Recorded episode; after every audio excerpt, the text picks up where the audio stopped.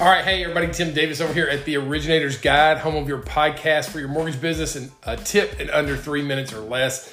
You know, yesterday we started talking about the six key fundamentals, and we talked about exposure and using reels uh, to sort of document your day. I'm going to continue on that theme of exposure. I think that exposure is one of the things that everybody in this business needs more of.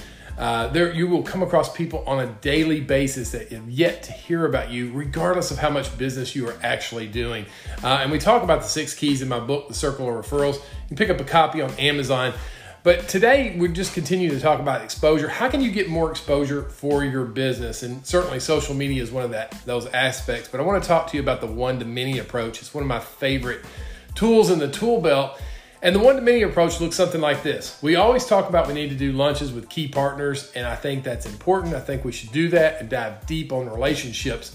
But one to many is really often referred to as lunch and learns or speaking opportunities.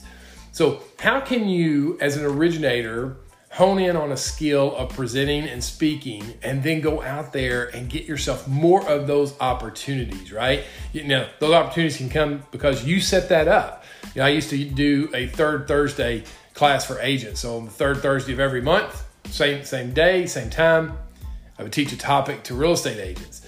Uh, then I would go out there and, and seek out um, agency uh, affiliations, right? Like local chapters and stuff like that. Find a way to speak to those groups.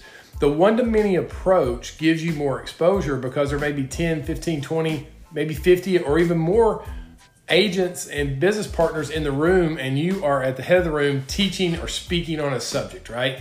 Real estate is a hot subject right now. It, it's been that way for quite some time. It's going to be that way for some time into the future. They're looking for experts out there that can give them predictions and what's going on in the future. And getting more exposure for your business can come through the form of speaking and presentation. So, is that in your business plan? It should be. Uh, and you should be working that angle because those people can go in your database and you can start to build relationships and earn more business. We've got to have more exposure, more swings at the bat so we can get to our closings that we're trying to get to. All right, guys, that's the tip today. Now, look, you can get the book, Circle of Referrals, over on Amazon. Uh, certainly recommend that you do that.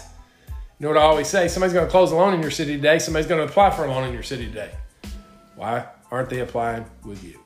Make sure you're available. All right, guys, that's the tip. Keep listening to the podcast. I'll talk to you guys real soon. See you. Bye.